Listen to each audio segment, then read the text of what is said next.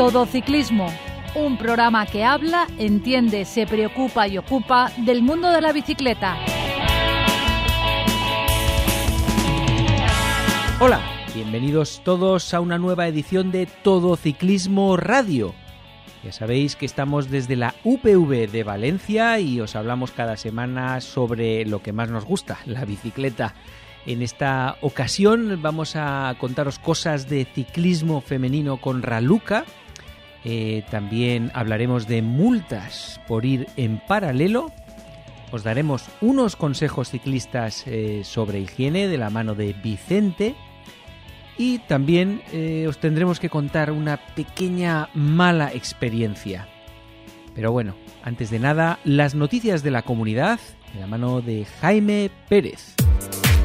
Este domingo se disputó la Volta a la Marina en Parsen, siendo el vencedor Aitor Escobar del G-Sport, siendo segundo José Carlos Núñez del Suministros Dama y tercero Frederic Ibas del equipo Vito. La primera fémina fue Cristina Barrajón del Govic. El sábado el vencedor fue Antonio Domene del Iges Solar.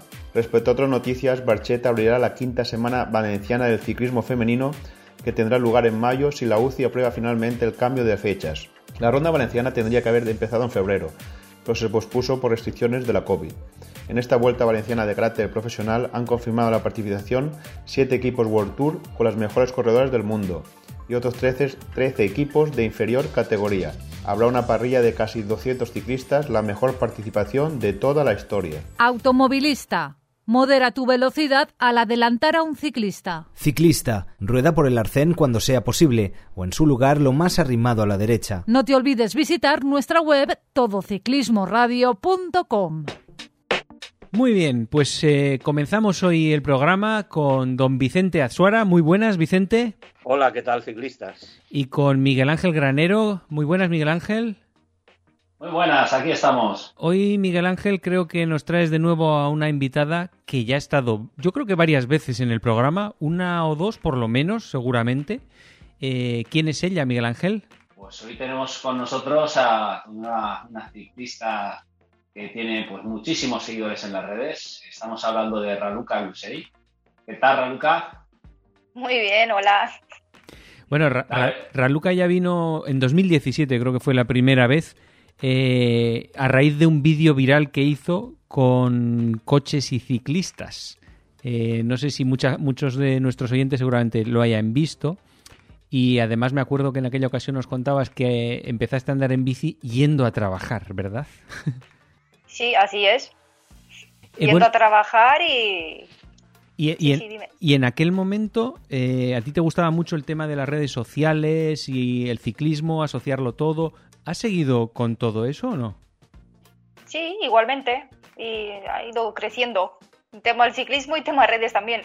¿Y, ¿Y, qué redes sociales son las que más utilizas? Eh, Facebook, Instagram. En YouTube alguna vez cuelgo alguna cosa, pero no, no, no mucho, no. Y esto se mide por seguidores, ¿no? ¿Esos cuántos tienes ahí en Instagram? En Instagram no tanto, 6.500 o 7.000 creo. Y en Facebook casi 70.000. ¡Wow! oye, oye sí. y, y, pones todos los días vídeos con... Eh, supongo que el contenido es un poco tú y la bici, ¿no? Eh, con las aventuras que te surjan. Eh, sí, el contenido es yo misma, es de cosas que me ocurren día al día, en trenes que hago y cosas del ciclismo, de lo que veo y me parece interesante, pues lo, publico, lo comparto para que lo vean. Y luego, pues vídeos de rutas donde voy, pues suelo grabar vídeos de, del paisaje y tal y lo cuelgo. Porque la mayoría de los seguidores son de fuera entonces pues les gusta ver. ¿Tú el, los canales los, los, hablas en español o, en otro idioma? Todo castellano. Ah, vale, vale. y bueno, eh, a partir de todo tu historia empezando a andar en bici, te gustó tanto que empezaste a competir ya hace unos años, ¿no? ¿En qué año te metiste en la competición?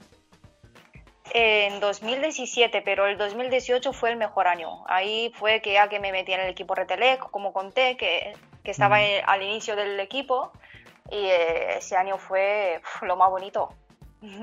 el, yo qué sé, el estar con, las compañeras, el viajar, el competir, Copas de España, vueltas, vuelta a Valencia, vuelta a Murcia, eh, yo qué sé, fue muy bonito.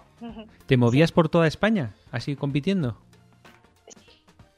Sí. ¿Y, había mucho compañerismo? O sea, ¿se, ¿se, arma un equipo así de gente que erais muy amigas y disfrutabais de ir juntas a los viajes? La verdad es que sí, porque aparte de que el equipo era de Madrid, no nos veíamos, eh, obvio, para entrenar y tal, pero de Valencia éramos tres chicas. Entonces, cuando viajábamos, solíamos o intentábamos ir las tres juntas y eh, era más bonito el viaje, la ida, que la parada a comer o después de, de la carrera y tal, el, la fiesta que nos pegábamos y no sé, el, muy bonito, sí había acompañamiento. Sí.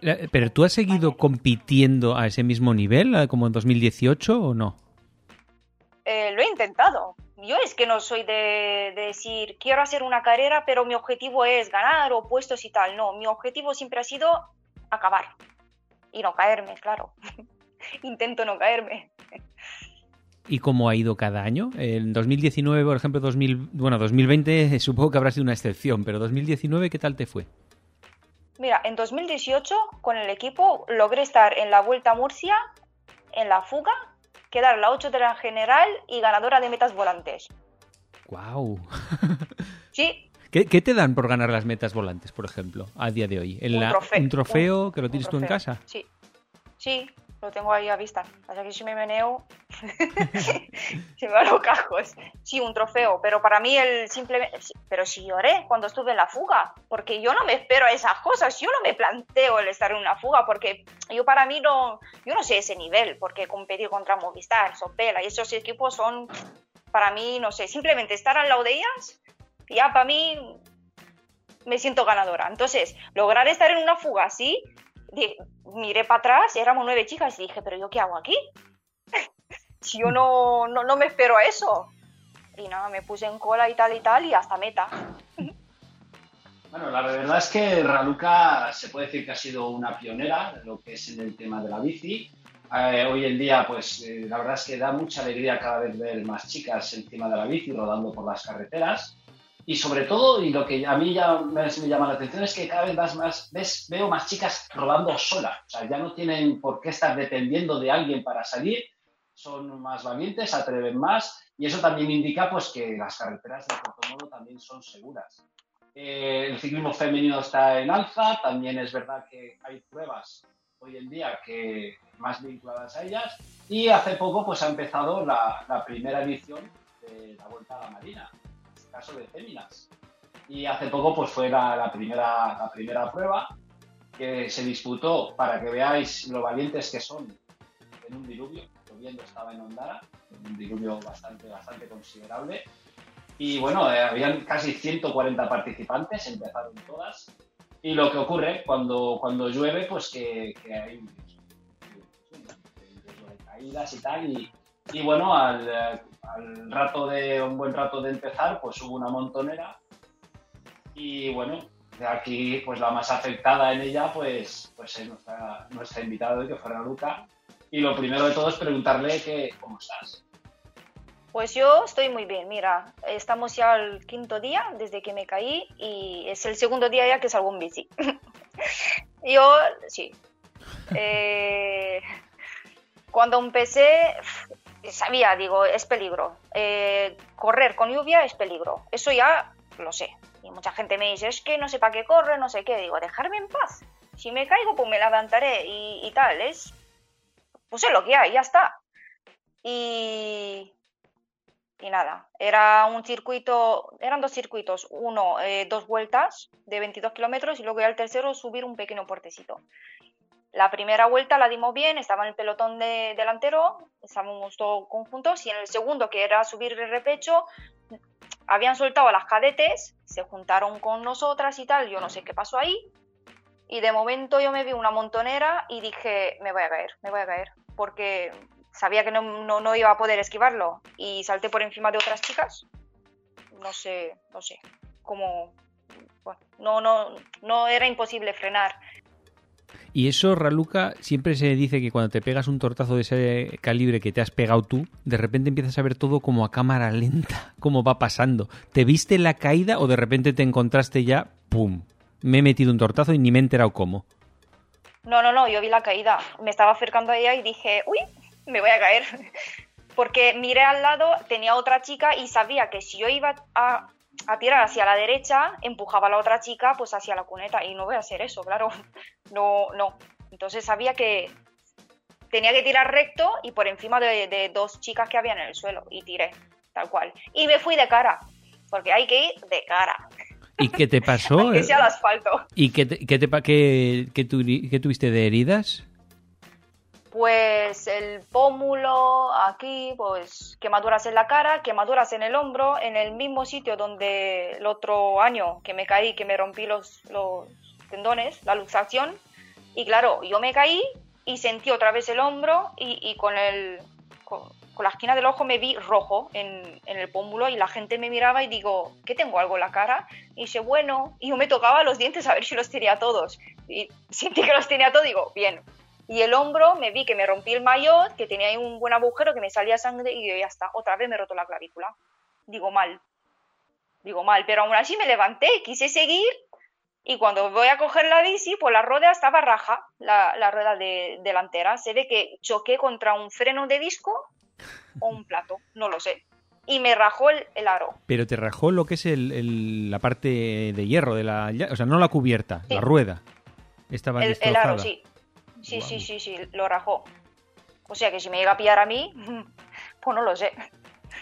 ¿Eso te lo da el equipo, la bici, el material, todo o es tuyo? Eh, todo eh, ha sido, eh, todo lo tengo patrocinado de, de Muebles Vicaín. Que cuando ya me caí el, hace dos años, que se me rompió mi antigua bicicleta, pues al mes me, por sorpresa me llegó una bici nueva de carbono, pintada, personalizada y tal, y todos los trajes, la bici, todo, pues patrocinado por de, Vicaín. ¿Estos de, de Vicaín de muebles hacen cosas especiales para ciclistas, para las bicis? Eh, cosas especiales para las bicis. Eh, bidones. No, me refiero eh, para guardarlas y todo eso, en armarios y... Ah, cosas así. Ah, no, no, no, no tiene, no tiene, pero sí que se lo he comentado. Digo, oye, deberías hacer algo, digo, porque seguro que alguien te pediría, porque yo, de ejemplo, eh, tengo una habitación especial de las bicis, como no, como un niño pequeño que tiene su cama, pues mis bicis tienen su sitio para estar bien puestas, un armario donde tengo los cascos, todos bien puestos, las zapatillas a la vista, eh, súper moderno. Oye, y Raluca, ¿tú de qué estás hecha? ¿De qué pasta estás hecha? Porque tú debes pertenecer a esa élite de gente que se cae y le da igual, o sea, no coge miedo. Eh, digo, me he caído, esto me da igual. O sea, porque todos conocemos a alguien del grupo que se ha caído y a partir de ahí le da miedo bajar, le da miedo no sé qué. Pero tú es que te da exactamente lo mismo. Tú eres como los profesionales, ¿no? No, a ver, eh, hasta ahora sí que me daba miedo el tema de bajar. Por, de la otra caída tenía miedo el bajar, pero en carrera, sinceramente, no he tenido ningún miedo. Y más lloviendo y tal, no he sentido miedo. E, encima me encontraba bien, así que ha sido una cosa, pues no lo sé por qué me nace así. Y ahora he montado otra vez en bici y no tengo miedo. No, no, porque yo qué sé, si tiene que pasar algo, pasará. Y así, lloviendo, en seco, o uno que te venga pitando y te echa la cuneta. mira si Raluca es dura, es dura, eh, que, bueno, puedes ver fotos de la carrera, que está lloviendo, donde casi todas van de largo, y ya de corto, pero es que sin manguitos ni, ni nada, Ale, toda valiente, ni, ni, cortavientos, ahí lloviendo. es que dura, ¿eh? Dura, dura. Pero, llevaba guantes, ¿eh? No, no, pero se pasé factura por eso, porque luego cuando me monté en la ambulancia estaba, vamos, congelada de frío. Me, me, dieron una manta y estaba temblando, creo que hasta la ambulancia. Qué mal. ¿Y, cómo te planteas cosas? Porque tú trabajas, aparte de ir con la bici, o te dedicas profesionalmente a la bici? No, profesionalmente, ¿qué va? ¿Qué va? Es una afición y pasa que cuando las amigas, eso es como... Si es que a mí solo falta que me manden dos mensajes las amigas que me digan, hay tal día carrera, yo voy. me da igual. Si no estoy preparada, que estoy preparada, me da igual. Yo con ir, estar ahí, intento disfrutar, intento acabar, que es mi objetivo, y ya está. O sea, tu máxima ilusión está claro que es lo de la bici, porque no, no lo sé, ¿hasta qué punto tú te planteas, por ejemplo, eh, que te puede afectar al trabajo una caída y, pasar, dejar la bici por eso? ¿O eso...? Uf, a ver, por, no estoy, a ver, estoy ahora mismo en, limpiando casas y tal, entonces es un no es un trabajo que digas... Sí, que te da exactamente igual. Dices, bueno, pues vale, ¿no? Sí, y aparte son gente cercana y tal, y les da igual que falte unos días y por ese lado no, no tengo problemas. A ver, no es como la otra vez que estaba en la tienda, eh, ahí en Torres Torres, que ahí así que, ostras, soy la única. si yo falto, ¿qué pasa? Hmm. Ahí ya, pues te lo piensas un poco. Pero si es que una caída la puedes tener eh, tanto en carrera como entrenando, porque las dos caídas que he tenido, una ha sido entrenando y la otra ha sido en carrera, o sea que nunca se sabe. Pues sí, hombre, la verdad es que uno cuando hace deporte, cualquier deporte, yo jugaba baloncesto, me he hecho esguinces de tobillo, o sea, tienes que saber que el riesgo de, una lesión o un percance está ahí, ¿sabes? Entonces, es algo que, tienes que convivir con, con ese riesgo y, y no tiene por qué impedirte hacer lo que te gusta. Pero Miguel Ángel, pero eh, Miguel Ángel, más que nada, o sea, esto no es hacer deporte, es vivir. Por vivir te pueden pasar esas cosas. O sea, que realmente no hay que dejar de hacer cosas que te gusten mucho por si pasa algo, porque en realidad estás dejando de hacer lo que te gusta y te motiva. Exacto. No, no, es que puedes ir paseando por la calle y caerte una teja o, no sé, eh, es, vivir. A, mí me han llegado a decir que, que cambie de oficio, que yo para la bici no valgo, porque me he caído ya dos veces y que vamos, que me va a destrozar la bici. Voy a cambiar de oficio, pues me he caído, pues, pues, me levanto y punto. De hecho, yo creo que no ocupo, ya no creo que me vaya a caer más. Bueno, y aunque te eh, caigas da igual. Ah. De, de, todas maneras, fíjate, por lo que estáis hablando, estoy pensando yo. Eh, bueno, mm, sabéis que eh, Miguel Ángel, supongo que lo sabes y la duda también, que el, programa este nació un poco a, digamos, a rebufo de aquel accidente fatal que hubo en, el, en la carretera de Betel a Holocau, que murieron, no sé, fueron dos, dos ciclistas de la peña de Universidad Politécnica de Valencia. Luego a partir de ahí eh, se hizo lo del programa todo ciclismo, se hizo la comisión de seguridad vial en fin, fue una serie de hechos concatenados, ¿me entiendes? Pero que siempre, y Paco lo sabe, eh, digamos, la filosofía de la seguridad ciclista ha estado siempre presente en el programa este, desde que lo empezamos. ¿Te acuerdas, Paco? Sí, sí, sí. sí. Estaba, siempre hemos, yo realmente soy un pequeño obseso del tema de la seguridad, ¿no? Entonces, cuando estamos hablando de esto, pues yo siempre me gusta, me gusta incidir, ¿no? Y es que efectivamente es un, es un deporte que tiene un cierto peligro, quizás algo más que otros y algo menos que otros también. Yo siempre insisto un poco en eso, ¿no? Que eh, tenemos que tener una protección, tenemos, o sea, nuestra protección tiene que ser activa y pasiva, ¿no? La pasiva, obviamente, pues es eh, llevar un buen casco, llevar un, equipaje adecuado, eh, llevar una bicicleta que lleve buenos frenos, cosas de esas, ¿no? Pero luego la protección digamos, activa tiene que ser el estar, ir en bicicleta siendo consciente de todos los peligros que hay. Entonces, ir muy atento, recordar pues el tema de las rotondas, ¿no? Las rotondas, las fatídicas rotondas, la cantidad de gente que ha caído, ha caído en un accidente en una rotonda, ¿no? Eh, el hecho de ir en grupo, pues saber cuando vas en grupo, saber detrás de la rueda que vas, porque hay gente que desgraciadamente no sabe ir en bicicleta bien, y entonces hacer el afilador, pues es, con esas personas es muy fácil y un afilador en un, en un grupo es una montonera, vamos, segura, ¿no? por eso digo que el tema este es, es, un tema que yo estoy oyendo a la chica y claro, la verdad es que se te ponen los pelos de punta, ¿no? De lo que pueden ser los accidentes, este, que, que yo también los he tenido hace muchísimos años, he tenido uno y bastante grave, pero bueno, estoy de acuerdo contigo. Eh, hay que echar para adelante, ¿no? Y el que, el que lo lleva, el, que da pedales lo lleva en la sangre, pues eh, digamos que tienes más precauciones y eso, eres más cuidadoso, pero no por eso dejas de, dejas de salir. Estamos de acuerdo. Oye, eh, Raluca, eh, hablando de ciclismo femenino, tenías tú por ahí un proyecto de, con chicas y tal, ¿no? ¿Cómo, ¿Cómo, está el tema? Ay, el proyecto. Bueno, es que el año pasado eh, G-Sport ofreció, hizo, una propuesta y tal a Mueble Vicaín de, de, hacer unos trajes de ciclismo para chicas, ¿vale? Una cantidad. Entonces él aceptó. qué es, Raluca? ¿Una empresa de hacer de, ropa deportiva o qué es? Sí, sí, ah, de hacerte ropa deportiva. Entonces, eh, con la que trabaja siempre Micaín, mm, la, toda la ropa no la, hace con ellos. Y la aceptó y me dijo, dice, bueno, Raluca, vamos a hacer los trajes. Dice, tú te encargas de buscar 15 chicas, digamos, la que a ti te parezcan que, que, que tal. Y vamos a hacer una quedada. Entonces, un detalle para ellas. Entonces, yo elegí 15 chicas que a mí me parecían de por aquí, de por la zona y en, hacer tipo como si fuera un, equipo, pero sin nada, sin letra pequeña, sin nada, simplemente pues pasar bien un día de, chicas.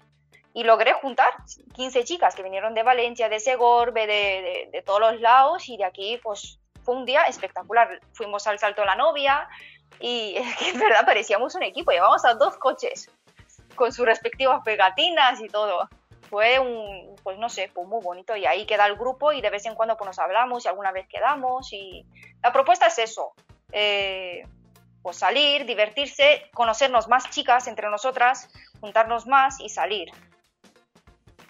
¿Y cómo ves, eh, cómo ves eh, lo que es un poquito el auge esto del ciclismo femenino como mujer, ¿no? o, qué propondrías desde tu experiencia para, para, fomentar un poquito más lo que es el ciclismo en las chicas? Pues... Ahora es cuando suenan pajaritos. Porque tú, Raluca, tú cuando vas eh, entrenando o lo que sea, yo entiendo que te picas igual que cualquier otro ciclista subiendo un puerto o no. Ay, sí, sí, sí, soy muy picona. Hasta reventar, sí, lo reconozco. O sea, eh, tienes el, el, alma de ciclista de que cuando te pasa alguien dices, esa rueda tengo que seguirla, ¿no? Bueno, bueno, bueno. Su pareja, su pareja es ciclista y se ve que llevan unos piques entre ellos que ya, bueno, bueno, bueno, bueno. Pero le ganas. quién duerme en el sofá, pero bueno. Sí le gano, sí. ¿Sí?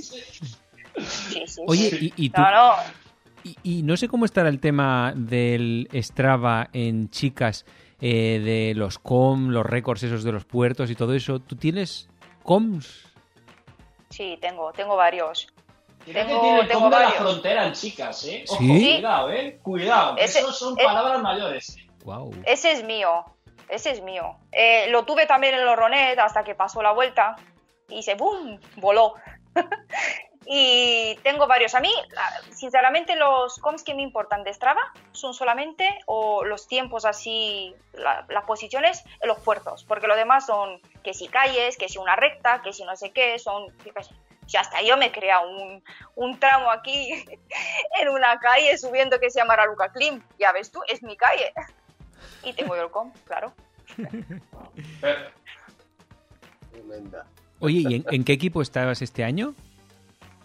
Eh, estoy con, pues, con Vicaín. Eh. Yo voy sola. ¿Cómo que vas sola? Es un equipo de una persona. Eh, no, es que ah. no es un equipo. Ah, eh, o sea, tú te presentas como independiente, digamos, a las competiciones. Sí, sí, pero yo parezco, vamos, de un equipo, porque ir a una conjuntada, la vi, si la equipación todo con el mismo nombre, pues llama la atención. Muchas, muchas veces la gente me ve y dirá, hostia, estás profesional. Eh, pajarito, estás profesional. y no, no lo soy. Oye, Raduca, y en esto de las redes sociales, que tú eres una influencer, la verdad, eh, ¿Cómo preparas un poquito lo que son las cosas que vas colgando? ¿O son anécdotas que se te ocurren, que salen, que vas poniendo? ¿Cómo, cómo más o menos planificas o preparas las cosas? No preparo nunca nada. Si lo preparo, me sale mal. Porque no, no. Yo es normalmente eh, me he subido un puerto y si lo he subido muy bien y tal, pues no sé, me paro y empiezo a contarlo. Si lo he subido muy mal, también me paro y lo cuento que lo he subido muy mal. Y, y enseño como estoy sudando, que no puedo más, que me ahogo, pero aún así hablo y lo cuento. Pero mm, prepararme algo, no. Porque tienes no sé lo que va a pasar. De, de, todos los lados, ¿no? Tienes de todo el mundo. De 46 países, sí. Oye, ¿y Primer país es México y luego España. ¿Y eso, siendo mujer, eh, no, no hay mogollón de problemas de gente dándote el tostón en las redes sociales? Eh, en la página, no. En cambio, en mi Facebook personal, sí. Siempre me manda alguna solicitud, yo acepto de buena fe. Luego, es que está muy claro que lo pone en. Claro, tú te metes en mi perfil y pone casada. Luego te metes, se, se ve que tengo dos hijos. Aún así, siempre hay alguno que te pregunta, tal, y. Bueno, yo contesto educadamente, porque con la educación siempre se va bien y tal, y bueno, le digo que sí que estoy casada, que tengo hijos y tal, pero sí. Es más por, por mi Facebook personal. Oye, ¿y tú que sales de la nada, digamos? O sea, que empiezas en la bici de la nada, no de pequeña ahí con un plan de entrenamiento y tal. Sí, dime. Soy, he salido de la nada y aún sigo siendo de la nada, Ah, ¿eh? Sí, pero, pero yo quería preguntar que ¿has notado algún tipo de progreso que digas, esto ha sido un salto de la leche? Yo que sé, un entrenador personal, la alimentación, un tipo de entrenamiento. Eh, ¿Has notado evolución de alguna forma en plan peldaño de subir? Sí, sí, claro. ¿Cómo? ¿Qué es lo que te ha causado hace- más, más subida de, de peldaño? Eh, no sé, el, el cambio físico de hace seis años ahora, eh, no sé, cambia muchísimo. Pero, y pero ¿por qué ha venido provocado? ¿Por un entrenador que te ha ayudado? ¿O ha sido simplemente No. por hacer bici, bici tú a tu aire y no te has fijado en nada? bici a mi aire a sensaciones y consejos de mi marido y algunos de mis amigas y, y ya está. Nunca he tenido ni entrenador, ni nutricionista, ni nada. Y Cuando con- Mm. había carrera, pues, pues me comía muchos macarrones y arroz blanco. Típico, ¿no? Yo qué sé. O sea que sí que has, notado la, la evolución típica del que va entrenando. Cada vez entrenas más, andas más en bici, andas más, ¿no? Realmente. Y ya está. Yo no tengo ni idea de, si, de si realmente marcará diferencia un nutricionista, un entrenador. La verdad es que no tengo ni idea. Por eso tengo curiosidad de si eso marcará un peldaño. mí- Mm. A mí me han dicho que sí, a mí me suelen decir que soy un diamante en bruto, que si me llevara alguien a rajatabla, que avanzaría mucho. Pero es que, ¿para qué? Si yo no voy a vivir de ciclismo, a mí eso no me va a dar de comer. ¿Para Sí. qué me voy a quitar yo de salir los fines de semana con mis amigas, de salir a hacernos un buen entreno y luego pararnos, tomarnos una cervecita? Yo qué sé, es que luego eso te lo quita un entrenador. Hmm. No, no me interesa. yo luego, no, no. Porque además tú cuántos años tienes. Yo 33. Estoy como Dios. Pero que efectivamente con 33 es que da igual lo que hagas, no vas a llegar a vivir de eso, es lo que dices tú. Realmente es disfrute Claro. puro y duro. Claro, por eso mismo, ¿para qué voy a coger yo un entrenador? Encima le voy a pagar para que luego esté rabiando los fines de semana viendo a mis amigos que, que no, que ellos disfrutan y yo no. Oye, Raluca, eh, yo que sé que has estado en algún viaje que has hecho en Rumanía, que has vuelto por allí, has estado rodando, has subido a algún puerto, eh, que a los que nos gusta subir puertos, allí seguro que hay cosas muy bonitas, maravillosas, rutas preciosas. Lo que pasa es que no es un país muy conocido ciclísticamente hablando. ¿Qué puedes recomendar a la gente para ir a visitarlo allí, para hacer rutas, puertos que hay por ahí? Pues ahí mismo donde yo vivo, en Brasov, que está a 30 minuticos del castillo Drácula, pues ahí mismo, mira, mi casa está en las pistas de esquí a 3 kilómetros. Es todo montaña, es Transilvania ahí todo montaña. Y luego lo que me subí yo es precioso Transpogresan. Es un puerto que tiene 30 kilómetros. Es precioso, precioso. Tiene un- unas serpentinas, eso es. Preciosas. Sí, sí. Para mí es lo mejor. ¿Y recomendarías, por ejemplo, un viaje ciclista a Rumanía? O sea, de, por ejemplo, siete días en diferentes zonas. Eh, sí, claro. ¿Y qué, qué, zona, qué zonas así, así por encima habría para un viaje por allí? Pues es que no Porque- he ido porque- mucho por indicio por ahí, la Porque para nosotros la verdad es que es desconocido Rumanía en general, ¿no? No, no suena como un sitio de don- ciclísticamente hablando, donde hay puertos Eh, es tam- míticos. No, es que tampoco me conozco yo, porque yo bici, eh, la verdad que he hecho solamente aquí en España. En Rumanía solamente fui una vez en bici y, y por las redes contacté con gente ciclista de ahí y quedé con ellos para que me llevaran, porque claro, yo no conozco. Eh, donde yo vivo es una ciudad y por ahí, claro, no vas a pedalear, entonces hay que salir a las afueras, pero las afueras está lleno de montañas, pero nombres y tal, no, no, no te sé recomendar porque no me conozco. Me sé transfigurar, eso sí. Y bueno, eh, una, una, pregunta como ciclista mujer. Eh, tengo una amiga que me dijo que, el ciclismo en sí era un poquito machista, ¿no? Que ella no se atrevía a salir con chicos porque siempre eh, les mal, no la esperaban, eh, hacían algunos comentarios. ¿Tú crees que el ciclismo es, tiene machismo? Eh, no. No. No. No, yo, yo, yo he salido, yo casi siempre salgo con chicos, vamos a ver, yo cuando salía, yo para entrenar y para poder ir a las carreras, para entrenarme bien y para acostumbrarme en pelotón, eh, iba con el Club Ciclista Sagunto, de, de Sagunto, con 40 hombres y era la única chica. Y he sido respetada siempre y no sé, y ya nos picábamos en los puertos y tal y no sé, algunos sí que a lo mejor le sabe mal cuando una chica te pasa, algún hombre dice, ostras, una chica que me pasa y tal no le sienta muy bien. Los hay, ¿vale? Pero no. no. Sí, todo, Los todo que no hacen ciclismo, sí, todo es coger confianza en la grupeta, ir soltando un poquito y también cogiendo forma, ¿sabes? O sea que... sí, sí. Pero yo creo que el ciclismo, el machismo, personalmente, yo creo que no, pero eso una mujer desde fuera siempre está más capacitada quizá para poderlo decir, No, si lo hay o no, ¿eh? no, Bueno, y no. un- una, Yo he- siempre he sido muy bien tratada. y una última cosa ya para ir eh, terminando. Eh, yo supongo que por lo que has dicho antes, potenciómetro y frenos de disco, ni una ni la otra, ¿no? Ni me lo pienso.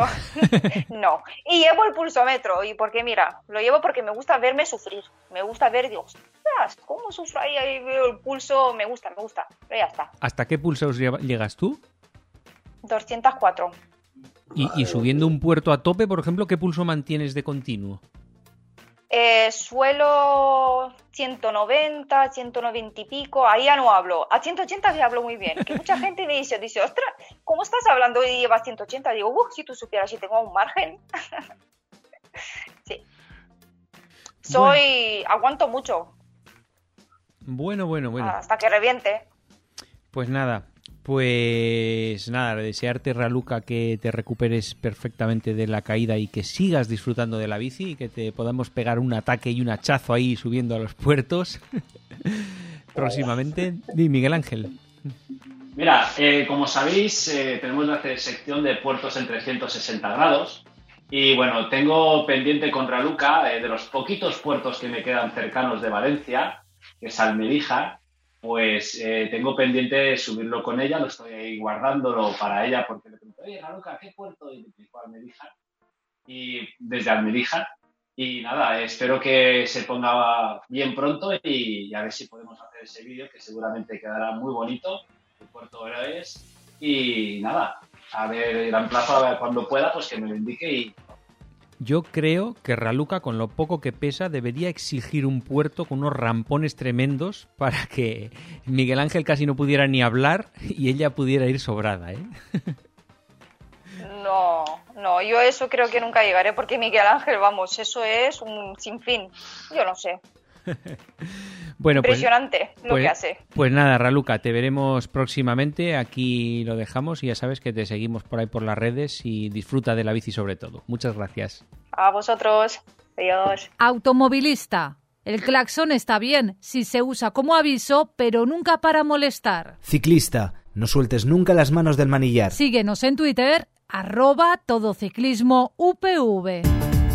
Bueno, bueno, y yo quería empezar esta segunda parte del programa con algo que vi esta semana y que quería comentaros, que es eh, subiendo un puerto aquí cercano a Valencia, eh, he visto una multa por ir en paralelo a unos ciclistas. Vicente, tú que estás muy informado de este tipo de cosas, ¿cuándo se puede ir en paralelo y cuándo no? Pues eh, yo realmente la- las, las situaciones en las cuales no puedas ir en paralelo yo creo que son unas situaciones, en todo caso serían límites. Es decir, yo creo que la ley esa de seguridad vial no las especifica claramente. Te habla de que en una situación de peligro con poca visibilidad y tal y cual, pues entonces quizás mejor ir uno detrás de otro, ¿no? Pero Yo creo que no. Yo creo que no tiene. Siempre que vayas, realmente vayas de a dos y el que va a la derecha, digamos, pues no vaya por el medio de la carretera, lógicamente. Si hay, si hay un poco de arcén transitable, porque esa es otra interpretación también que sabéis, y al otro día subí, por ejemplo, la, subida en el Espadán, la subida, eso que estabais hablando, ¿no? Por la zona de Slida, eh, eh, sabéis que desde Chobar, la subida esa, seguro que la Ruca lo conoce. Bueno, pues ahí hace muchos años pintaron a la derecha un mínimo carril eh, pintado en rojo para bicicletas. Bueno, pues ese carril, dada la, la, configuración rocosa de la Sierra de Espadán, que es una, una roca tipo pizarrosa, que se desprende muy fácilmente. Todo esto lo digo porque es muy fácil ir por ese carril y encontrarte cada, cada lasca de mucho cuidado, peligrosísima. Entonces, claro, ahí no puedes ir por ese carril. Te dicen, tienes que ir por la derecha, no es que no se puede ir, ¿entiendes? Si sabéis que hay arcenes que son intransitables. Ahora, si el arcén es transitable, pues lo normal es que uno vaya por, el lado del arcén y el otro vaya pues pisando la línea continua o un poquitín a la izquierda, una cosa así. Pero yo lo que dices tú realmente no, no sé, vamos, que, no, no, lo entiendo. Pero sabéis que hay guardias civiles o policías o gente de la autoridad pues que a veces se pasan tres pueblos ¿no? con el tema este. Yo ignoro las circunstancias, a lo mejor iban, iban de a dos, iban por el medio de, de, todo lo que es eh, la captada, ¿no? No lo sé, yo realmente. Pero vamos, yo creo que si tú vas de a dos de una manera razonable, no tiene por qué multarte. Esa es mi opinión. A ver, yo, yo quiero pensar que la Guardia Civil no te multa así porque sí, nada más verte. Eh, hay que ver las circunstancias de, de, la anchura de la calzada, del tráfico que habría en ese momento y la peligrosidad que, pueda haber, ¿no? Eh, yo creo que normalmente se puede circular en paralelo siempre y cuando uno de los dos eh, vaya por el arcén. Y en el caso de no haber arcén, lo normal es ir en fila, uno. Eh, lo del puerto de, de, Esvila, bueno, el problema de los arcenes que están subidos es que, aparte de lo que caen los coches, la carretera, al ir pasando y circulando con las ruedas, van limpiando, van tirando las piedrecitas, lo que es a los laterales por eso lo que muchas veces nos encontramos el arcén bastante sucio. Es muy bonito el arcén de este puerto, pero ya te digo, encontrarte un arcén que esté sucio, pues la verdad es que te, obliga a ir un poquito más hacia la izquierda, a coger la carretera, y esto los coches pues muchas veces no se percatan de ello y te dicen alguna cosa, y, la verdad es que está bien tener arcén, pero también que tuviera un mínimo de mantenimiento. Bueno, y yo quería también escuchar ahora, eh, una vez repasado el tema de ir en paralelo, esas ideas para ciclistas que se sienten ciclistas de Vicente. A ver con qué nos sorprendes hoy. Bueno, pues son tres, tres pequeñas ideas que sabéis que esto estaba encaminado tanto, digamos, a lo que es el ciclista como que es como a lo que es la bicicleta, ¿no? Incluida la mecánica y tal. La primera va de higiene ciclista. Bueno, no os asustéis, es una cosa muy sencilla, pero yo es que lo descubrí hace tiempo y realmente fue como agua bendita. Eh, yo soy de las personas que tiene una cierta facilidad para que le salgan, hablemos, llanamente, granos en el culo. Bueno, esos granitos que nos salen a veces, eh, fruto del sudor, los, folículos pilosos, cosas de estas, yo no me ha pasado afortunadamente, pero sí he conocido casos realmente graves. O sea, que, se les ha hecho un fodúnculo y han tenido que pasar por el quirófano, con lo cual estás después 20 días con el culo levantado. O sea, realmente eso no es una cosa para tomarse la broma. Bueno, pues entonces descubrí, todo esto viene a descubrí que hay un, tipo de, para lavarse, ¿cómo se llama? El jabón de Sosa. No sé si habéis oído hablar alguna vez del jabón de Sosa. No. No habéis oído, ¿verdad? Bueno, pues el jabón de Sosa, la ruca, ¿tú te suena el jabón de Sosa? No, tampoco, no. Bueno, pues. vaselina. Nuestras abuelas, no, pero no, no, escucha, escucha. Nuestras abuelas, nuestras madres posiblemente ya no, pero las abuelas seguro, hacían jabón de sosa en casa. Jabón de sosa, bueno, yo soy químico y, en fin, me resulta muy fácil de entender. Pues simplemente es combinar aceite con, con sosa cáustica, se agita y hacían unas pastillas de jabón. Después, en los años 60, aquí en España había una cosa, 60-70, que no sé si lo venden todavía, se llamaba jabón lagarto, que eran unas pastillas de jabón las de rombo, las que eran como un rombo. Exactamente, unas pastillas. eran un, casi un ladrillo, ¿eh? Exactamente, muy bien, tú lo has dicho. Muy bien. Bueno, pues también parece ser que era de ese tipo de jabón. Pero el hecho es que jabón de sosa realmente yo lo utilizo porque en mi casa mi, mi señora esposa pues aprendió a hacerlo como buena química y yo también lo utilizo. Bueno, pues es increíble. Todo esto viene porque es increíble. O sea, tú la higiene de lavarse el culete, eh, pues eso, después de cada salida o incluso en verano, pues a mediodía, yo también, como siempre voy en bicicleta, porque a mediodía te dudas, es lavarte con jabón de sosa. Es matemático. Tú te notas un una pequeña erupción de un granito un día y dices, esto igual mañana, tú ese día te haces dos lavados bien lavados, o sea, lavados frotándote bien y tal, al día siguiente prácticamente se te ha ido. Es que parece mágico. Y ojo, es que yo he padecido mucho con eso. Fijaros qué detalle. Jabón de sosa. ¿Pero eso se compra, Vicente? ¿Se, ¿Se puede comprar en el Mercadona? Sí, yo te explicaré. No, en Mercadona no lo sé. Seguro que en Amazon esa. No, pero escucha, no, no, pero hoy día sabéis que hay mucha gente que, bueno, está volviendo un poco a, los usos antiguos, ¿no? La cosa natural y tal y cual. Entonces yo sí que he visto, pues en mercadillos, en cosas de estas de productos naturales, que te venden jabón de acá te lo venden pues empaquetadito, perfumado y con un lacito, ¿no? Pero bueno, es evidente que es jabón de sosa. Jabón de sosa. Un jabón que no tiene más que sosa, sosa, eh, eh, aceite, se saponifica, que se llama, o sea, una saponificación, luego eso se deja sequito, se hace eso y ya. Vale. Segundo punto, que si no estábamos toda la tarde. Segundo punto. Espera, espera, Vicente, espera, Vicente, ¿qué, quiere decir Miguel Ángel del jabón o algún otro truco para los granitos? a ver, yo, no, truco no, lo que quiero decir, eh, no, lo, que quiero decir que también eh, los culotes en esta, en esta cosa han evolucionado mucho, las badanas son más antibacterianas, están más preparadas que antiguamente, el sudor, digamos, queda, no queda tan expuesto, o sea, también ha habido una evolución ahí muy importante totalmente. De, hecho, Vicente... también es verdad, también quiero decir una cosa, eh, no es lo mismo un culot de 80 euros que uno de 100 que uno de 200.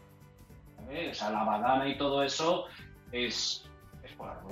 Pero Vicente, tú por ejemplo, eso del culot, un culot muy bueno o uno muy malo, ¿has notado diferencia en el tema de los granos que dices? Vamos a ver, vamos a ver.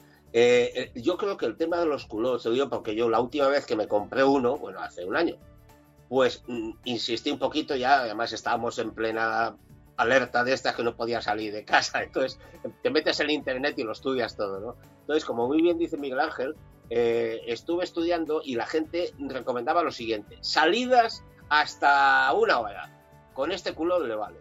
Salidas medias de dos, tres, cuatro horas, tal. Y luego salidas extras, grandes rutas y tal y cual, maratones, este. Quiero decirte que en función de las horas que vas a estar encima de la bicicleta, recomiendan una calidad u otra. O sea, no es que sean mejores o peores, simplemente es que, pues eso, que para, para muchas horas que estás padeciendo mucho, porque oye, tienes tu peso ahí y tal, y, y además esta gente muchas veces que, casi ni baja de la bicicleta, ¿no? no baja más que pamear. Bueno, pues a lo que íbamos. Entonces, pero realmente yo de esos de altísima gama que dice Miguel Ángel, la verdad es que no he tenido ninguno. Yo no me gasta más de 50 euros con gel y tal igual, pero bueno, aseado, ¿no? Y realmente va muy bien. Y lo que estaba diciendo la Luca muy interesante, eso también lo aprendí también, mira, hay que sacar el tema, ¿no? Me cuento, como yo tenía problemas con los granitos estos, pues en principio eh, utilizábamos mm, crema de manos, crema de manos, antes de salir te la ponías, dice, así va más suavecito. También hasta que uno me dijo, eso es una equivocación, porque eso lo que hace es que la piel te la pone tan, tan suavecita que entonces aún se te escoria más. Eso también aparte del tema de los granos era el tema de, de, bueno, que una escoriación. Eso habremos tenido alguna vez, habéis tenido alguna escoriación que llegas y te pica todo, te pica todo y dices, coño, si parece que tenga hasta sangre, a veces de cosas de esas, ¿no? Bueno, pues entonces, y es lo que dice muy bien, que en vez de eso lo que hay que utilizar es vaselina, es decir, vaselina, que es una grasa, entonces esa grasa lo que te da es una protección, pero al mismo tiempo no te debilita la piel, ¿entiendes? Vaselina de Mercadona, de esa. ¿Y, eso, ¿Y, eso, no se carga el culot? ¿La vaselina? no, después lo que pasa es que cuesta un poquito más de limpiar después. Claro, ten en cuenta que es una cosa grasa, ¿no? Mm. Pero nada, tú le das después la lavadas y, te queda perfecto, no hay problema. No, no problema. Eh, Raluca, ¿qué ibas a decir de eso? Pues nada, que, que, va muy bien, es verdad, la vaselina va muy bien, pero si es verano y, y, luego ves alguna fuente y ves y tal, y te tiras al agua, ya. Por más que te ah. ponga vaselina o lo que sea, no te salva nada. Sí, bueno, algo De las heridas. Yo, por lo menos, soy, soy muy típica de, de, en verano, es que si tengo calor y veo un río y tal, pues me tiro. ¿Y cómo me tiro? Pues con el culote. No voy a desnudar, ¿no? Sí, sí. hay, cremas especiales para, para, para eso. ¿eh? Yo casi a diario uso. Para, no, no, para, para las rozaduras, para los que se ponen la badana y todo eso, y yo la utilizo bastante. Es que, es que yo, por ejemplo, recomiendo, ya cada uno. yo es que el tema de los triatletas me ha parecido alucinante. O sea, un tío que sale de nadar y prácticamente con una mierdecita de culo se te mete el tío en una bicicleta para hacer 50, 80 kilómetros con un sillín finito, encima apoyado en la punta del sillín. Digo, macho, es que eso vamos. Y de nadar en agua salada, Vicente. De nadar en agua salada. no, no. Exactamente. Yo creo que eso es un martillo chino, pero mira, lo hacen a gusto, pues ya está, ya sabes, ¿no? A gusto. Bueno, venga, Vicente, dinos, Sarna con gusto no pica. segundo que se nos acaba. el esa- tiempo, dinos venga. la siguiente, venga. La siguiente es una cosa que se- seguro que alguno de vosotros lo habéis visto por ahí alguna vez. ¿No habéis visto alguna vez gente que lleva el sillín mal puesto? Que lo lleva demasiado levantado o, o Ah, bajado. sí. Inclinado, sí? muy inclinado a la parte de arriba. Inclinado, sí. Sí. Porque dice, dice, no, es que yo si lo llevo para abajo voy mejor. Y los ves que van, que van, que parece que vayan a tirarse en picado hacia abajo. Eh, De verdad. Bueno, es una auténtica barbaridad, ¿no? Yo. Pero gente que, que, ojo, que no acababa de ir a la bicicleta, ya llevan años. No, no, es que así voy bien, digo, pero no ves que estás cargando demasiado peso en los brazos, te estás yendo para adelante, estás haciendo... Pues no, no. Entonces, bueno, yo tengo una cosa muy sencilla. Cuando cojáis una bicicleta, si alguna vez le cambiáis el sillín, o bueno, si os gusta como a mí hacer las cosas, pues es simplemente coger y medir la, la diferencia de altura que hay entre la punta del sillín y, la parte trasera del sillín. Entonces, nunca tiene que irse más de un centímetro. Si se va más de un centímetro, porque hay gente que le gusta llevarlo ligerísimamente eh, inclinado, la parte delantera más alta, ¿no? Pero ligerísimamente. Y otros que les gusta, es verdad, y un poquitín hacia abajo. Pero si lo llevas más de un centímetro, que yo llevaba malamente... M- Más de un centímetro te refieres la parte trasera levantada un centímetro más que la delantera. difer- diferencia de nivel, simplemente. O sea, simplemente. Pero es que podíamos hablar, pero podíamos hablar de grados poniendo un inclinómetro, pero es más, más fácil decir eh, la parte trasera y, y mides donde está, al lado de una pared y la parte delantera. Entonces mide la diferencia un centímetro. Pero en realidad es mejor tenerlo plano o no? ¿eh? Pero en realidad Sí, es mejor dejarlo plano. No, no, no, no, hombre, yo estoy hablando para la gente que a pesar de todo dice, es que yo quiero llevarlo así, bueno, pues no lo lleves más de un centímetro, Lo ideal es que yo, lo- yo me lo pongo, cojo un... Un, Un nivel, ¿no? de un Hmm. nivel libre, lo pongo y yo lo llevo rigurosamente. O sea, eso está, Yo también, plano. ¿eh? es como mejor se va. Y luego, yo no me imagino, no me imagino eh, llevar el sillín, la parte delantera un poquito más alta, por lo menos los chicos, porque vamos, las chicas no Pues- sé, pero, pues, pero vamos, eh, Ángel, mm, yo los he, los he conocido. Yo también, sí. olé, y Sí, se sí, sentaban mucho y van de- o cómo, cómo pedaleaban, porque vamos, Y lo de las chicas, efectivamente, sí que a veces alguna dice, yo es que lo llevo un poquitín inclinado hacia adelante, o sea, la parte delantera más baja, y voy mejor. Digo, vale, pero no te pases. ¿sabes? Es decir, porque si te pasas, entonces ya no es que las partes de abajo van mejor o peor, es que tu cuerpo va inclinado hacia adelante, lo que os he dicho, claro, es que tú estás forzando, tienes que hacer una fuerza para no irte hacia adelante, eso es así. Bueno, venga, va la tercera. La tercera también es muy sencilla, seguro que os ha pasado alguna vez. ¿Alguna vez los pedales automáticos no os han chirreado, no os han hecho ruidito cuando vais con el pedal Mm. automático, después de mojarse y tal y cual? Bueno, Mm. Seguro que igual una vez yo lo he hecho, digo, voy a coger un poco de grasa, un poquito de aceite, le echas grasa, aceite, graso, error, demasiado. Porque entonces los engrasas demasiado. Entonces un, un truco muy sencillo es coger una pastillita de jabón, hoy estamos de jabón. lagarto, ¿no? Jabón lagarto. Sí, que sea pastillita de jabón. O jabón del que te daban en los hoteles, de esos pequeñitos que todos tenemos en casa, que te la llevabas a casa. Pues, pues coges un poquito de jabón de ese y las partes, digamos, que tocan lo que es la cala del, del- de la zapatilla con la parte fija del sillín, ¿no? eso, pues los frotas un poquito y veis cómo cambia radicalmente. Bueno, ya veis. Tres truquillos de nada, pero ahí están, ¿no? Sí, bueno, se puede, igual se puede echar también un poco de grasa de teflón de esa, ahí donde dices tú, la parte que roza de la cala, ¿no? De, con el sillín. El, el problema es que si, si tienes demasiada lubricación, entonces te encuentras como que aquello patina demasiado. Ten en cuenta que eso, eh, o sea, a mí me gusta llevarlo a un grado medio, no me gusta, por ejemplo, las calas que llevo yo son las grises. No sé, Miguel Ángel, tú si llevas las negras, o yo llevo, No, no, ¿sabes? no, hay, las las rojas, hay rojas, grises y negras, o por lo menos habían antes, igual han sacado 14 más, que yo soy de la antigua escuela. No, so- siguen habiendo esas y la, la diferencia entre unas y otras es la- el giro, el- el- Sí, lo- exacto, lo que te puede digo. balancear el pie. Pero las negras, que son las más pros, pues yo con la negra me veía demasiado atado, digamos, ¿no? Mientras que con las rojas yo pues patinaba, o sea, iba demasiado suelto. Entonces yo siempre llevaba las Cuidado, que, que las negras, si tu pedaleo no es muy recto, te pueden fastidiar la rodilla, Exacto, ¿eh? exacto. De eso hablaremos otro día. Sí, porque. Del, solo- tema, del tema de, cómo se ponen los pedales hablaremos otro día, que lo tengo aquí apuntado. Pero Porque otro día. eh, otro día hablamos de eso porque además a Miguel Ángel solo hay que grabarle un vídeo desde detrás para ver lo mal que pedalea que lleva una pierna moviéndose todo el rato hacia un lado y hacia el otro, que se, yo no sé cómo no se ha destrozado el tobillo, la rodilla, que es una pasada. Yo no entiendo cómo ese montón de kilómetros que haces al año no te suponen ninguna lesión. Bueno, eh, yo tengo que decir, yo vengo de jugar al básquet muchos años y he tenido esguinces, sobre todo en el pie derecho. Y bueno, eh, tengo el ligamento, pues que no tengo tanta flexibilidad como en el izquierdo y quizá a lo mejor un poquito de ahí pues me venga lo que es el, pedalear quizás no tan recto. También es verdad, y eso ya me lo he puesto en, he cambiado las caras y me las he puesto como tocaba, que me bailaba un poco y eso pues hacía que, yo notara un poquito de raro lo que es el pedaleo. Y también me hice un, eh, esto de que te colocan las posiciones y me pusieron unas pequeñas puñas en las calas para pedalear más recto y la verdad es que me mejoró bastante porque al principio yo de salir en bici me pasaba que, que, notaba como que me daba con las rodillas en el cuadro al pedalear, ¿no? Y al mm, mover un poquito esto, las cuñas ya pedaleas, acabas pedaleando más recto y cuando ya coges el hábito y la costumbre ya pedaleas bien, pero al principio me costaba. Y lo del pedaleo, pues eso, yo lo, lo digo o creo que es más pues venir del baloncesto, las lesiones que tiene en el tobillo, que pueden haber influenciado algo en ello. No, pero vamos, ya te digo, un día tocaremos el tema, que es un tema muy interesante, y os contaré alguna sí, sí, sí, sí, sí, sí, sí. Vale. Bueno, chicos, pues eso, es todo. Pues eh, como siempre muy interesantes eh, tus consejos, Vicente. Yo me los apunto todos. Tenemos que hacer una hoja de ruta de consejos de Vicente, ahí que siempre la sabiduría que llevas hay que conservarla. ya, te, digo, este, en los años, pues no sé, sería en los años a lo mejor por el año 2008, 2010, una cosa así, eh, estuvimos más de un año, todos los, todos los días hablaba unas cositas. Otro día encontré una libreta y los tenía apuntados también yo. es cuestión de copiar lo mismo y si ha venido uno nuevo lo ponemos.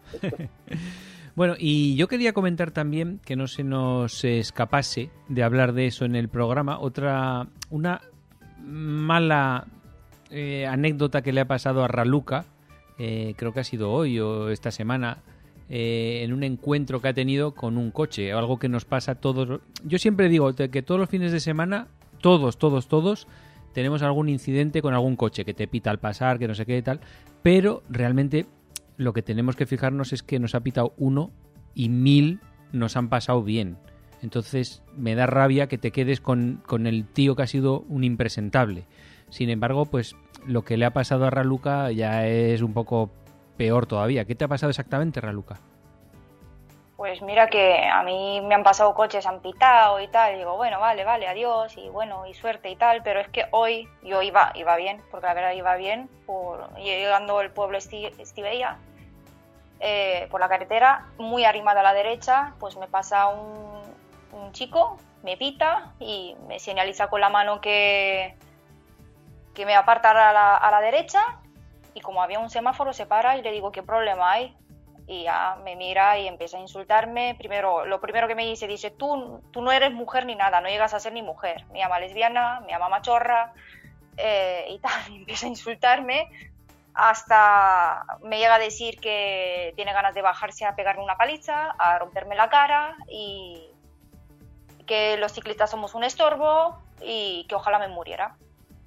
¿Eso era pues dentro, de, dentro de un núcleo urbano o en una carretera en medio de la nada? Urbano, urbano.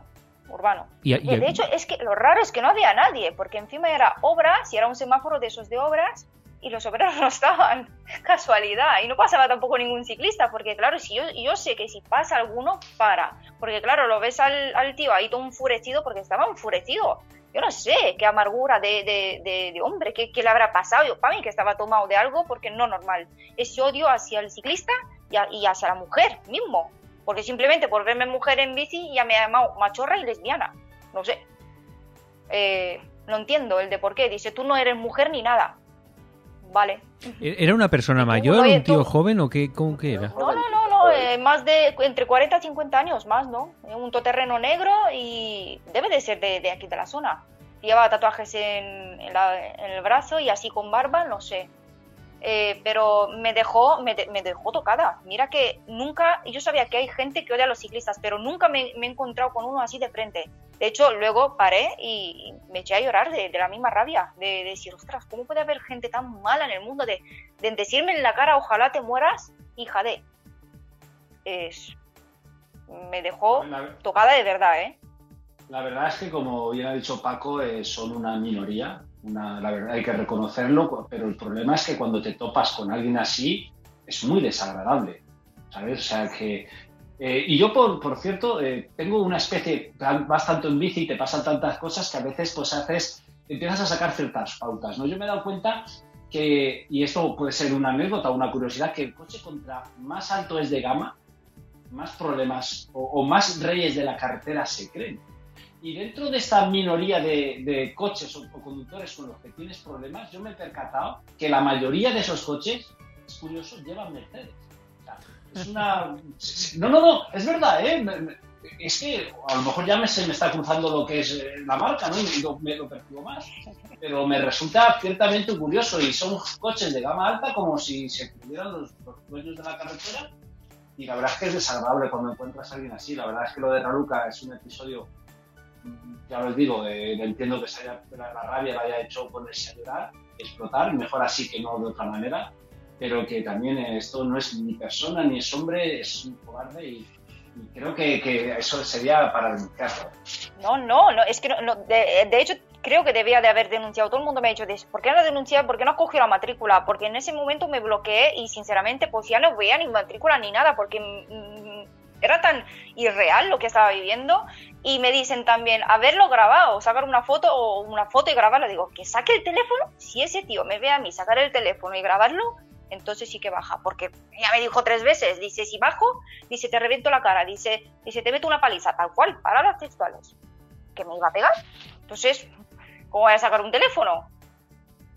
No, pero yo estoy convencido que hoy en día, si tú pones la denuncia, das una pequeña descripción del modelo de coche o algo de eso, lo pueden encontrar, ¿eh? Y seguro que hay algo que, alguna cámara o algo que puede demostrar que por estaba por algún sitio, ¿eh?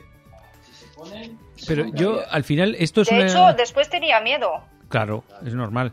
Eh, vas con miedo que vaya. La longaniza claro. me, me, paré para pa que pasara el tiempo y digo, voy a subir un poquito más tarde. Hice tiempo porque me daba miedo por si, por si acaso me esperaban algún cruce, porque no es que no me, no me fiaba de él, porque se fue echando leches para arriba diciéndome, ojalá te mueras, hija de.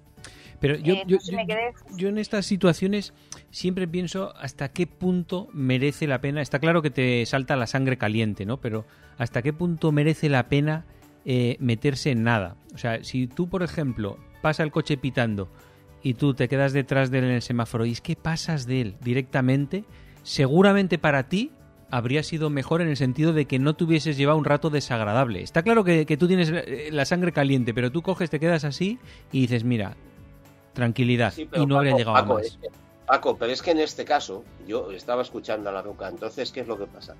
Que es que el comportamiento de, de esta chica ha sido absolutamente impecable. Sí, es claro. Decir, lo, que es, lo que es extraño, lo que es extraño es que un tío que hace una cosa de esas se encuentre cuando llega al semáforo una persona, que es ciclista, que se le acerca y le dice, ¿hay algún problema?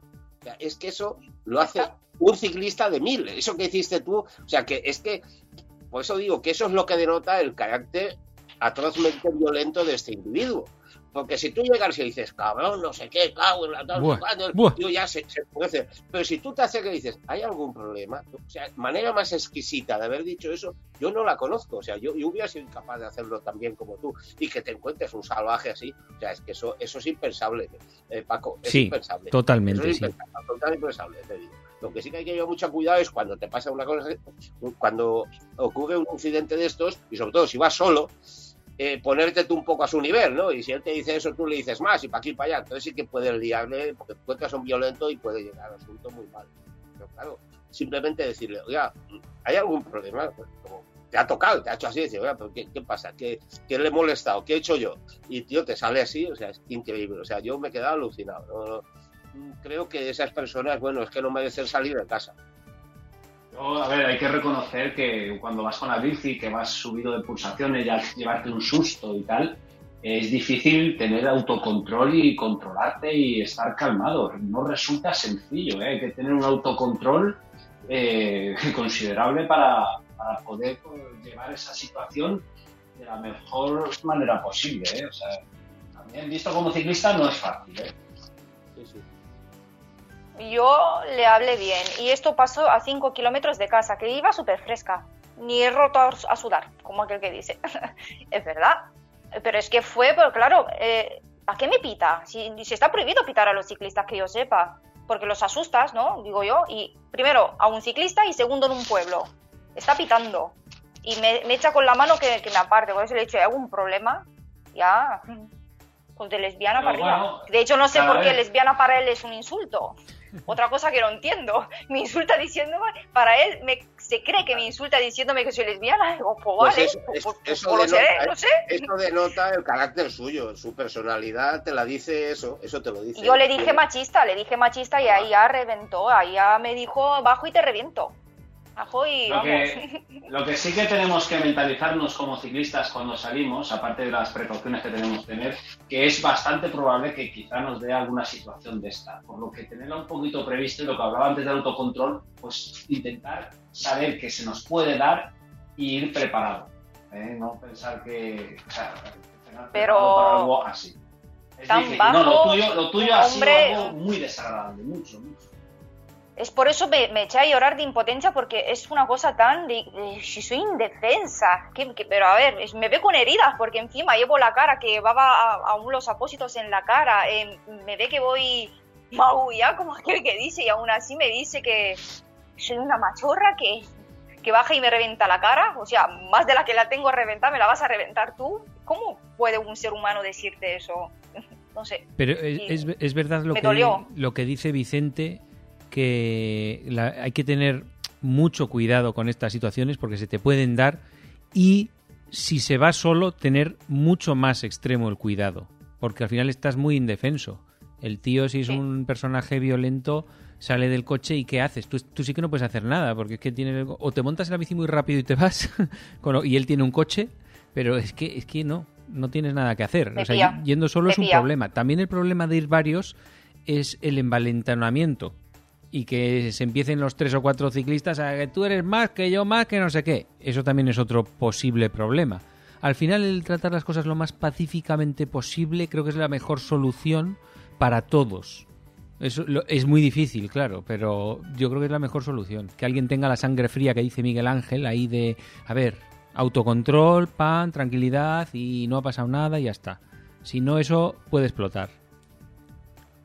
Eso es lo que hice después de me paré, reflexioné un poco, me calmé, eso sí, el entreno que iba a hacer ya no lo hice porque me dio el día, no, no, directamente, las piernas ya no me iban, me dolían, me, no sé, fue un, me cortó radical, me, me quitó las ganas. Bueno, chicos, pues hoy se nos acaba ya el tiempo con esta mala experiencia de Raluca. Pero bueno, Siempre hay que contar estas cosas, yo creo que hay que eh, afrontarlas eh, y saber que nos pueden pasar en cualquier momento. Eh, y nada, seguiremos contando estas historias. Vicente, muchas gracias por haber estado hoy. Ya sabes que nos encantan esas cosas que nos cuentas sobre ciclistas para ciclistas. Pues siempre, con mucho gusto. Miguel Ángel, muchas gracias por haber estado hoy en el programa. El próximo día a ver qué puerto nos cuentas o qué historia ciclista de super reto. Pues nada, aquí estaremos para poder contar las experiencias y aportar nuestro granito de arena al ciclismo. Y Raluca, por supuesto, te seguiremos ahí en las redes sociales a ver qué, qué nos cuentas y que sigas disfrutando en la bici como hasta ahora. Ahí estaré, sí. Gracias a vosotros. Y a todos los demás, pues eh, como siempre, hasta la semana que viene. No te olvides visitar nuestra web todociclismoradio.com. Acuérdate de ponernos una reseña en iTunes.